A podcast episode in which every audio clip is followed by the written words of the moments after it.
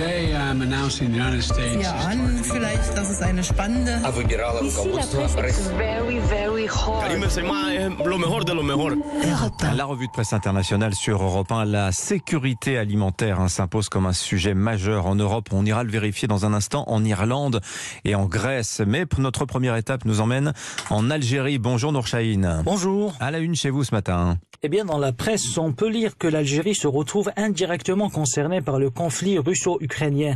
D'après le journal Liberté, l'Union européenne, très dépendante du gaz russe, est en pleine négociation avec l'Algérie afin qu'elle augmente ses exportations vers le vieux continent.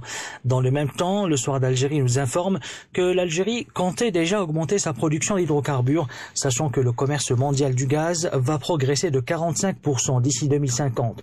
L'Europe hantée par le gaz, titre pour sa part le journal L'Expression, le quotidien mentionne également l'engagement des autorités algériennes à demeurer un partenaire énergétique fiable pour l'Europe, même si les pays européens ne sont pas sur le même pied d'égalité. Dans l'immédiat et en pleine crise ukrainienne, l'Espagne et l'Italie sont plus avantagés que d'autres, car ils importent déjà l'essentiel de leurs besoins en gaz d'Algérie. Merci Nourchaïn. Direction l'Irlande. Bonjour Laura Taouchanoff. Bonjour. À la une, à Dublin.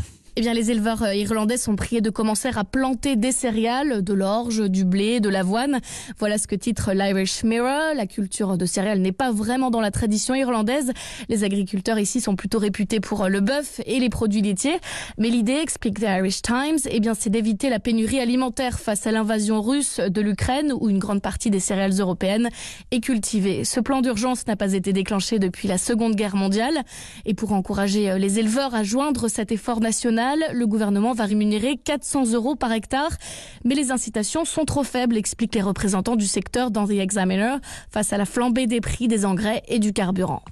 Merci Laura Taouchanoff. Enfin en Grèce, bonjour Clémentine Athanasiadis. Bonjour. De quoi parle-t-on à Athènes? À la une ici, la vente rationnée d'huile de tournesol et de farine. Tour à tour, les supermarchés limitent l'achat de ces deux marchandises, écrit le quotidien Café Mérini. Pour l'heure, cette mesure concerne les courses en ligne et les restrictions de quantité varient selon les enseignes. Cité par le journal, un responsable de supermarché estime la situation encore contrôlée, mais la guerre en Ukraine a des effets sur la chaîne d'approvisionnement, souligne le quotidien Avis. Les fournisseurs ont dû réduire leur livraison de farine et d'huile de tournesol, continue le journal. Ainsi, les membres du secteur alimentaire devront informer sur leur stock de certains produits, comme les engrais, les céréales, les huiles végétales ou la nourriture pour animaux. Des mesures avant tout préventives, écrit le quotidien Tanea, qui servent à empêcher spéculation et envoler des prix. Mais la limitation des stocks entraîne déjà une hausse des coûts. Selon Café Mérini, en 20 jours, le prix moyen d'un kilo de farine a augmenté de près de 8%.